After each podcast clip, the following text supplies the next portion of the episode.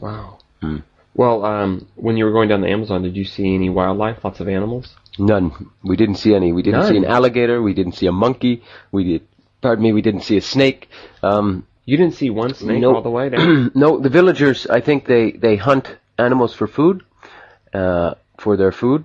So I think the animals know, and they stay away from the the, the side of the river. They stay away from the villages. So uh, if you want to see animals, you have to go further into the jungle, but it's very dangerous and it's difficult. So uh, we didn't go far from the river's edge. oh, so you never ventured into the jungle? It's you can't. You really can't. It's too thick. You need a machete to hack your way through. You'd need someone who knows where they're going, a guide with you.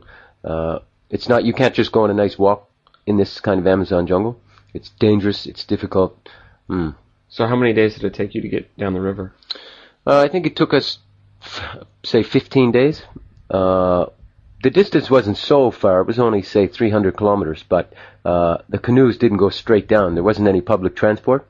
Uh, these canoes were just transporting uh, goods from one village to the next. Right. So we'd have to wait until a transport uh, canoe came along, and then we'd just hitch a ride to the next village, wait there for a day or two, and then hitch a ride to the next village. So mm, very unorthodox kind of travel. No tour buses, no no trains, no taxis. So Well, that sounds like a pretty amazing trip. mm, it was lots of fun, it, but uh, um, I wouldn't recommend it to everyone.